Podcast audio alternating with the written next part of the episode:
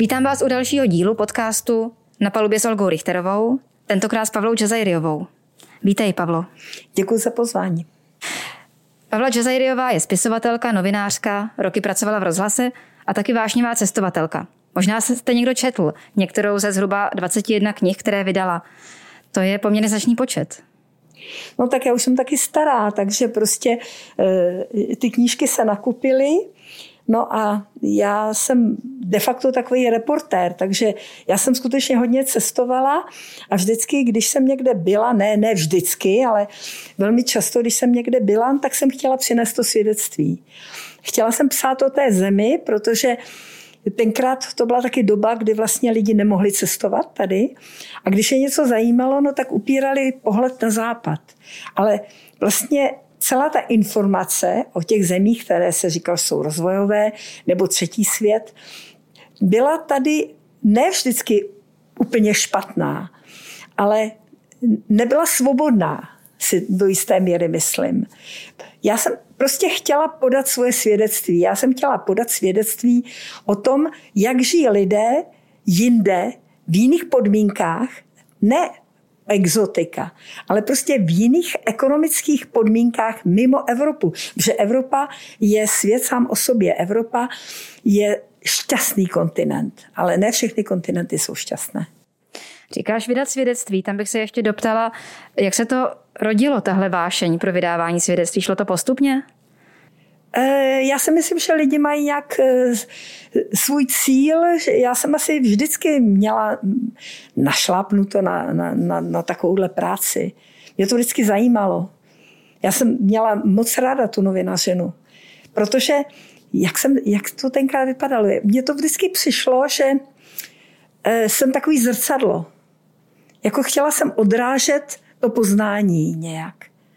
Jako ne sebe, ale chtěla jsem odrážet to, co vidím. Já jsem si vždycky nejvíc přála ze všeho, abych byla neviditelná, abych byla jako moucha, abych viděla to, co je svět a mohla o tom psát.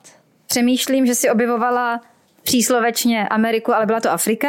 Byla to Afrika eh, tenkrát. V 70. Ano. letech já jsem eh, jenom koukala, že názvy těch knížek vypovídají za sebe, Sahara všedního dne, setkání v buši ano, a podobně. Ano, ano. Ale to není jediné, čemu se zvěnovala. A možná je potřeba se vrátit k tomu, jak, se, jak se to přihodilo. Jak se to přihodilo?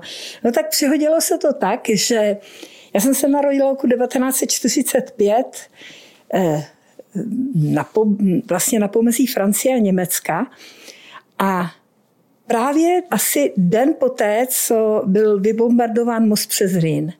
Takže moje matka stihla vlastně přejít, ona byla nasazená v Německu, ona stihla přejít do Francie a prostě stihla přejít ten most. Ja? Můj otec byl holanděn, takže oni vlastně byli už Evropané nějakým způsobem. Jo? I když vlastně potom e, jsem otce znala málo, ale moje matka dlouho žila ve Francii, dostudovala tam, protože v Praze byly zavřené vysoké školy a zůstala tam až do mých 16 let, jenomže měla... No, počkat, to, to je na mě uh, hodně hr s tím, že to muselo být přece velice složitý. Uh, Evropa zničená druhou světovou válkou. No matka měla uh, za manžela Holandiana, takže mohla žít ve Francii tím pádem nějak. Tam vystudovala medicínu, protože to v Čechách nešlo. Ale bez podpory příbuzných. A to by bylo 0 až 6 let? Já mě posílala k babičce, že? Aha. na Cibulka do Prahy. Takže já jsem vlastně už jako v dětství takhle skákala z jedné země do druhé. Tak to asi všechno vzniklo. Takže od malička si pendlovala mezi babičkou a Čechami. Tak. Jak se to přihodilo, eh, že jste se potom vrátili? Matka repatriovala, matka byla velká vlastenka. Ale nebyl tam žádný spouštěcí moment, důvod, proč si řekla, vracíme se? Ne, ne, ne. Ona si tady nechala stavět dům, její bratři tady postavili dům a ona jako správná moravačka to měla v krvi s tím, že prostě já se vrátím domů. Já jsem teďka v cizině, ale já se vrátím domů. A tady byla lékařkou? Tady pracovala, ano, ve výzkumném ústavě v Bohnicích. A jaké to bylo ale pro tebe přece vrátit se v 16, opustit kamarády, známé prostředí? Ano, jezdila se sem k babičce, ale... Tak já jsem byla všude taková bílá vrána. Tak bylo to pro mě těžké, jo. Já jsem tady nemohla dost dobře najít přátele, protože jsem byla jiná, jinak jsem se oblékala, jinak jsem fungovala. Já jsem se pak tady nakonec seznámila eh, s eh, dívkou, s kterou se vlastně, teď už to není dívka, už je to stažená jako já, a kamarádíme se celý život, s chodou okolností, to byla dcera Lenky Reinerové, takže vlastně ona taky byla jiná nějakým způsobem. Už to, že byla židovka a s její matkou jsme mluvili o politice, já jsem spoustu věcí taky pochopila. Prostě dostala jsem se do tohoto prostředí. O Lence Reinerové jsem se učila, protože já mám vystudovanou germanistiku a nepochybuju, že potkat se s lidmi tohohle formátu v dospívání je hodně formující a určující. Ona mě hodně pomohla, ona mě vlastně dost učila a navedla mě, jako hodně mě naváděla, pochopila, co asi, co jsem zač a byla to taková eh, jako moje dobrá víla, můžu říct. I když ona zase nebyla takový, takový, eh, eh, taková laskavá stařenka, jak je prezentovaná. Ona byla velmi tvrdá. A nyní jsme zhruba v jakém roce? No, tak když mě bylo, řekněme, že mi bylo 20, no tak to je 65. Takže tady se blížilo Pražské jaro, byla nějaká obleva. Jak si vnímala, jakým směrem si čekala, že se bude ubírat tvoje životní dráha? Eh, já jsem eh, vlastně nedodělala žádnou školu a tak jsem chodila do večerní školy. A protože prostě jsem nedodělala z toho, toho gymnázia, tak jsem chodila do večerní školy, přitom jsem pracovala. A jedna moje spolužečka v té večerní škole mi řekla, že v rozhlase hledají eh, francouzskou sekretářku. No a já jsem tam přišla do toho rozhlasu a oni mě vzali, protože nějaká paní šla na, na, na mateřskou. A já jsem eh, byla velmi špatná sekretářka, ale poměrně rychle jsem dostala šanci pracovat s mikrofonem a ukázalo se, že mi to jde. Takže jsem v tom rozhlase od těch 20 let pracovala do toho 68. a jak víme, tak eh, ono to trvalo ještě rok, než začala ta tuhá normalizace. No a potom prostě jsem byla z toho rozhlasu vyprovozena. A eh, samozřejmě, že tenkrát ta svoboda, ono pro úplně mladého člověka to nebylo to stejné jako pro eh, lidi, kteří už měli 40 let a tak dále. Ale eh, pochopitelně to bylo velice zajímavé, protože vycházely různé časopisy a, a eh, byly výborné filmy v kinech, tak jsme chodili na ty filmy, chodili jsme na výstavy. Prostě byl to, byl to najednou kontakt se světem, bylo to něco úplně jiného, než jsme znali. Mluvím o 60. letech, no a potom prostě přišli Rusové a spadla klec, ne hned, a upálil se palach, což bylo prostě naprosto klíčové pro moji generaci. To bylo prostě tak, tak strašná věc. Nás se to tak obrovsky dotklo. Teď už, je to, teď už jsou to dějiny pro mladé lidi. Ale tenkrát pro nás to byla úplně... Já jenom když o tom mluvím, tak cítím tu, tu nesmírnou bolest a tu beznaděj. A o to jde, že vlastně... A teď jsme hledali, jak jak to přežít, jak to dělat, jakým způsobem vlastně jít dál. Já jsem byla ráda, že mě z toho rozhlasu vyhodili, protože já bych byla, neměla vlastně sílu odejít sama. Já jsem tu práci měla moc ráda. A kdy tě vyhodili? Mě vyhodili eh, na, zač- na začátku roku 1970, tak nějak, jo. A jaký jsi našli důvod? Nepodepsala jsem. Co? No tak jsme, nám bylo řečeno, že každý má být na úrovni krajského tajemníka, takže já jsem měla vstoupit do svazu žen nebo do SSM a odsoudit hlavně, eh, jako říct, že to byla bratrská pomoc, to jsme museli podepisovat. To je právě potřeba si připomínat, že takhle ohnout páteř teda bylo jediné, co stačilo, aby si no, člověk udržel zajímavou krokem, práci. Proto se tomu říká normalizace. Jo, takže prostě mně to tenkrát přišlo, to nebyla žádná statečnost, jo? to byla prostě ostuda to podepsat. A co se stalo potom?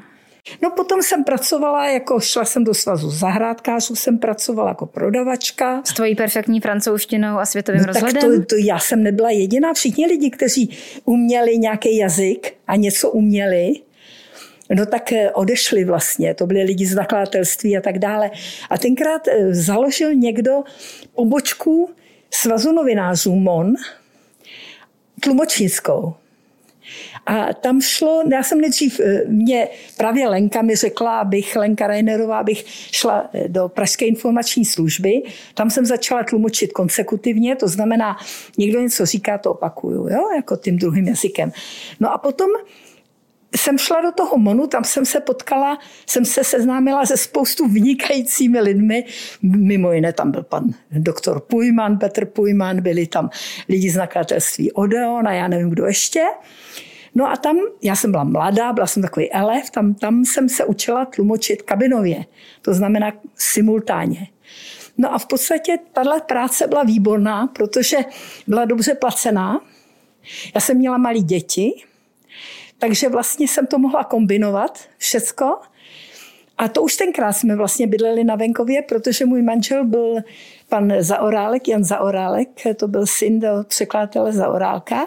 To mě vrací k tomu, eh, co jsem eh, jako vnímala jako velké životní téma, eh, že na jednu stranu teda tyhle životní překvapení, ty um, cesty po mnoha kontinentech, řada knih o nich, ale taky tvůj vlastně vřelý vztah k té přírodě na Frýdlansku, to, že tam uh, teďka asi hodně chodíš do lesů kolem, nebo... Tak chodím každý den, no. A nad tím právě přemýšlím, um, že mi to přijde jako taková zajímavá, takový zajímavý napětí uh, mezi tím mít hodně rád to místo, kde žiju a tím zároveň se zajímat o celý svět. A to, to spolu už se souvisí, logo. To je prostě, to je prostě, to je pořád to stejné téma. Jaké? No život. Takže asi to bude povídání o životě. Mě by k tomu... a, a hrozně se mi nelíbí eh, cokoliv, jakákoliv iniciativa, já tomu rozumím. Já, to, já mám taky ráda elektřinu, já mám taky ráda po, po pohodlí, já používám počítač. Tohle všechno vím, ale prostě teď věc, o, kterou, o které nesmírně přemýšlím a o které jsem teďka hlavně přemýšlela během eh, mé poslední cesty v Indii, to bylo loni, s touhle dobou. A tam se pořád mluví o tom, co to je pokrok. A co to je prostě neustálý rozvoj. Co to je. Jo? Tak každý člověk si pod tím může představovat něco jiného. Ale ve chvíli, kdy prostě pak viděla jsem třeba konkrétně v té Indii, kdy lidi samozřejmě vkládají naděje eh, do toho, že se jim bude žít pohodlněji, že prostě eh, budou mít nějaké pohodlí, že, že co já vím, budou mít ledničku a tak dále. Ale protože jako žít při zemi a žít jako v hlíně, to je těžký život, že? tak je pochopitelné, že lidi touží po všem tom pokroku. Ale to je jako ta pohádka o rybáři a zlaté rybce, kde to končí. Jestli to nekončí úplnou skázou. A k tomu my se teďka blížíme, protože vlastně eh, tenhle ten přístup, že výdělek za každou cenu, prachy za každou cenu, jako já nepotřebuji mít 100 triček doma. Já nevím, k čemu mám mít 100 triček doma, jo? Rozumím. Uh, přemýšlím, jak se, jak se uh jak si dostat k tomu, eh, co, co se prostě potom dělo s tvým životem, s tvojí rodinou v okamžiku, kdy vlastně pro nesouhlas... My jsme byli velmi spokojení. Ano? Ano. My jsme se přestěhovali na ten venkov a já, můj muž odešel z rozhlasu, protože on byl teda komunista, jenomže, jak on říkal, já mohu souhlasit s cíly, ale ne s prostředky. Dobře. Takže on jim vrátil ten průkaz, aniž nemusel. Oni doufali, že, ho, že on byl takový klidný, tichý člověk a oni doufali, že si ho jako přidrží. Ale on odešel z toho rozhlasu sám a vrátil jim ten komunistický průkaz sám. Jo? Nikdo ho k tomu nevybídl. No a prostě je, v Praze pracoval nějakou dobu v pohřební službě a nejdřív pracoval ČKD, nastoupil do továrny a on byl trošku už nemocný a taky byl starší, takže prostě eh, mu to nedělalo dobře fyzicky, tak pracoval v pohřební službě, protože lidi, kteří odešli z rozhlasu a odešli z komunistické strany, tak ty jako jejich kariéra skončila že jo, v tomhle režimu. No tak pracoval chvilku v pohřební službě a pak jsme si řekla, proč žít v Praze vlastně. Jo, takže jsme si koupili malinký domek a odstěhovali jsme se e, na Frýlandsko. Nebyla tam voda, nebyla tam elektřina, všechno jsme si museli udělat sami. No ale žili jsme si po svém nějak, měli jsme tu svobodu.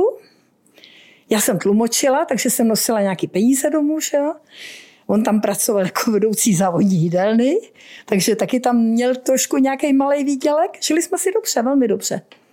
Uh, to je zajímavý. Mě přitom naskakuje výraz vnitřní emigrace. Sedí vnitřní to? emigrace.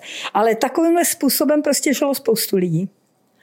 No a potom přišel 89. Děti už byly větší. Co už se stalo? Do, už byli dospělí. No já jsem v té době byla v cizině, já jsem se i hned vrátila. Ale já jsem nebyla nikdy emigrant. Já jsem tam, můj manžel zemřel, já jsem tam žila s přítelem a ten přítel byl Němec, ale ve chvíli, kdy prostě tady padla ta, ta železná opona, tak já jsem se vrátila prostě hned. A potom si nastoupila zpátky do rozhlasu? Ano, nastoupila jsem zpátky do rozhlasu, ale už to nebylo vlastně vysílání do zahraničí, ale vysílání prostě o zahraničí, takhle bych to řekla do radiožurnálu. No a když ještě jednou kouknu na názvy těch mnoha knih, co si napsala v Jižní Indii, z Indie, Sýrie, Iráku, Turecka, Zimbabwe. No, tak já to vezmu po pořadí. Jo. Tak nejdřív prostě já jsem, když jsem odešla, Eh, taky jsem měla, jak jsem ty zkušenosti, které jsem měla z Afriky, když jsem pracovala v tom vysílání pro Afriku, já jsem pak jela do Afriky několikrát. A jak eh, už jsem řekla, tak vlastně v prachu. Ja? No a tenkrát eh, mě napadlo, že bych o to mohla psát, měla jsem chuť psát něco, neuměla jsem to, tak jsem se to učila. Učili mě, to byl, měla jsem přátelé novináře zase přes Lenku Reinerovou, tak ti mě učili, jak to mám dělat. No takže já už jsem začala vlastně psát tyhle ty knížky a oni mi to i vydali, protože si mysleli komunisti, že je to apolitický. Jo? Takže vlastně jsem vydala pár knížek. No a Cestovala jsem, to mě hrozně zajímalo. Můj bratr byl holandian, je holandian. Takže on mě vždycky poslal pozvání, zvu svoji sestru do Toga. Platím všechno. Já jsem nebyla zaměstnaná, protože jako tlumočník nemůže být zaměstnaný, ne, nebyl tenkrát zaměstnaný, neměla jsem razítko v občance, ale měla jsem dvě děti, takže jsem šla do Národního výboru, tam byla taková stará paní, ona mi dala razítko, nemám námitek, nemáme námitek. Protože věděli, že se vrátíš kvůli dětem. Ne, protože jí to bylo jedno. Dobře. Jo? no a já jsem tam vlastně bez peněz, jsem tam jela, nežádala jsem o příslip, jela jsem tam bez peněz. O devizový příslip se nežádala? Ne, ne, nikdy. Mm-hmm. Jo, takže vlastně to nebyla ta překážka, já jsem takový... Ty jsi jako dospělá žena cestovala úplně bez peněz po nejdivočejších končinách světa? No tak jako co to je divoká končina světa? Pro mě, pro mě jo. No, no tak eh, ne úplně bez peněz. my jsme vždycky měli něco takhle na černo našetřený. Že jo? Tak když jsem pracovala s těmi cizinci, tak jsem si vyměnila trošku peněz. Tak jsme tam měli, tak já nevím, jako kdybychom dneska, asi v tom smyslu, jako kdybych teďka se rozhodla, že pojedu do Francie a měla s sebou 100 euro. Asi Jasně. takhle. Mhm. Já asi takhle, jo. Něco do začátku. Něco do začátku, no. Dobře, a takže si už během těch 80. let takhle cestovala um, zejména... Tak jsem cestovala do Afriky, ne takhle cestovala, jsem cestovala do Afriky. Vyloženě jenom do Afriky. Abych o tom psala, že? Ano. Takže já jsem nejdřív psala o Africe, potom když jsem přišla do rozhlasu, když jsem se vrátila teda po, po sametové revoluci, tak ta Afrika to nebylo zrovna téma, tak já jsem se naučila Blízký východ a začala jsem cestovat jako velice, velice už jako z rozhlasu jsem cestovala velice pilně na Blízký východ. A co zároveň, znamená pilně? Jakože každý měsíc? No to ne, ale tak třeba tenkrát, když jsem dělala Izrael, Palestinu, tak každý měsíc, jo. Já to jsem tam cestovala, nevím, jsem tam byla 20krát. A e, zároveň já, jako můj, e, můj první manžel je Iráčan. Takže mě to zajímalo, já jsem sice, on tady byl, protože eh, by ho byl Saddam Hussein zabil v tom Iráku, jo, tak tady byl. No ale mě to zajímalo, takže jsem taky jela, prostě jela jsem do Sýrie, eh, chtěla jsem jet potom do Egypta, prostě zajímal mě tenhle ten kus světa, takže to jsem zase jsem o tom psala. Potom můj syn Nissan mi řekl, mámo, ty pořád cestuješ do Afriky a proč nejdeš do Indie někdy? tak, tak jsme... To je taková logická otázka. No. Ano, takže jsme začali cestovat do Indie, to už prostě bylo zase později, to už teďka s mým současným partnerem, jsme tam byli, já nevím kolikrát, jo. No a potom eh, jsem samozřejmě psala, že jo, tak jako když člověk někam jezdí, tak tam jezdí dál, protože si chce to, co viděl, prohloubit. Chce tomu rozumět, chce tomu rozumět víc. No a to je všecko. Uh, chápu, to zní jako všecko, ale zároveň uh, mě tam pořád zní ta otázka, co tě na tom tak láká? Poznávat různé končiny poznávat, světa. To poznávat. To někde je psáno, že Bůh dal člověku dvě nohy, aby chodil po světě. Někdo z nás zůstane celý život ve Ale každý má svoji cestu. vesnici. Každý má svoji cestu jako to nijak nepodceňuj. Každý, každý má prostě eh, něco, co zajímá, něco vytváří. A když přejdu na závěr, eh, tak bych mě ještě měla jednu takovou schrnující otázku. Povídali jsme si o cestování za komunismu po jeho pádu. Povídali jsme si o tom, jak se lidé zas tak moc neliší. O tom, že by se spřála být zrcadlo, že by se spřála být moucha, která pozoruje, co se děje na různých kontinentech a pak o tom vydává svědectví. Je něco, co by zkázala mladým lidem dnes, dneska, když chtějí cestovat? No, no aby prostě, aby, aby se tomu nebránili a aby hlavně dělali to, co je zajímá. Aby necestovali tolik s těmi kancelářemi, aby se nebáli nepohodlí, aby šli a, a dívali se. A někdo se mě ptal, jestli třeba ještě na světě jsou, což je pravda, že to je obtížné místa, která nejsou to je tak ošklivé to říct, a je zasažené turismem, protože ty místa jsou skutečně zasažené turismem. A jestli jsou místa, která jsou ještě nedot, ne nedotčená, ale vlastně nedotčená globalizací, nebo já nevím, tímto Dnešním... způsobem života. Ano. A mě, já jsem byla nedávno v Etiopii a říkala jsem si, kdybych měla čas, kdybych měla sílu, kdybych měla ještě tu energii mládí, tak já bych tam jela třeba na rok a chodila bych pěšky. A to jsou lidi, kteří to dělají. Já jsem takový lidi potkala. A víte, co třeba dělají taky mladí lidi? Mladí lidi jedou Latinská Amerika, tam jsem taky byla, ale tam oni začnou v Mexiku a projedou celou tu Latinskou Ameriku vlastně po té západní straně až úplně dolů. A když mají na to čas, Oni přitom můžou pracovat, můžou si vydělat nějaké peníze, no a potom se vrátí domů a budou mít úplně jiný pohled na svět. Když tomu dodám osobní doušku, tak i já jsem měla život měnící zkušenost, když jsem 16 byla eh, vlastně na rok v Německu, ale ještě předtím v desíti eh, na půl roku v Americe. A asi je pravda, že bych byla i já osobně úplně jiný člověk. Takže to, že cestování nás zásadním způsobem utváří, můžu potvrdit i sama. Um, je možná Přece Ale jenom... taky do chudých zemí, do jiné civilizace. Nicméně to lze zažít velice intenzivně i v Česku. Samozřejmě, že to lze zažít eh, v Česku, ovšem ono tam je maličký rozdíl v tom, že to je naše země, to je náš jazyk, to je naše společnost. My se samozřejmě můžeme velice divit, a je to pravda, že tady taky jsou závratně bohatní lidi, pak je střední třída a potom je ale velmi mnoho lidí, kteří skutečně nemají v kapse 50 korun a kteří mají obrovské problémy, aby zaplatili to nejnutnější. A já zrovna žiju v takovém regionu v severních Čechách, kde velice dobrý plat je 12 tisíc, 12 tisíc čistého. A jak ty lidi z toho můžou poplatit, když mají děti, všechno, co je zapotřebí. Že jo? Takže to je samozřejmě pravda. Ale pak ještě teda existují jiné země, kde je drtivá, drtivá bída, kde je jedno jídlo denně, a kde ty lidi nemají vůbec žádnou perspektivu, ty mladí lidi. Jo? Takže to je taky zapotřebí vědět. A když schrnu závěrem, tak eh, věřím, že třeba jednou časem eh, si popovídáme znovu, třeba o tvé nové knize, chystáš ji, myslím, o Indii. Ano. A za nás, eh, za Piráty, kteří chystáme tenhle podcast, na palubě s Olgou Richterovou bych se ráda rozloučila, vyzvala vás ke, eh, ke komentování, ke zpětné vazbě, jak se vám rozhovor líbil a i třeba k nápadům, námětům na další témata a rozhovory. A co už můžu slíbit teď je, že to téma tlumočnictví cizích jazyků se vrátí, chystáme ho eh, na blízkou budoucnost a ještě jednou puste si když tak i minulé díly.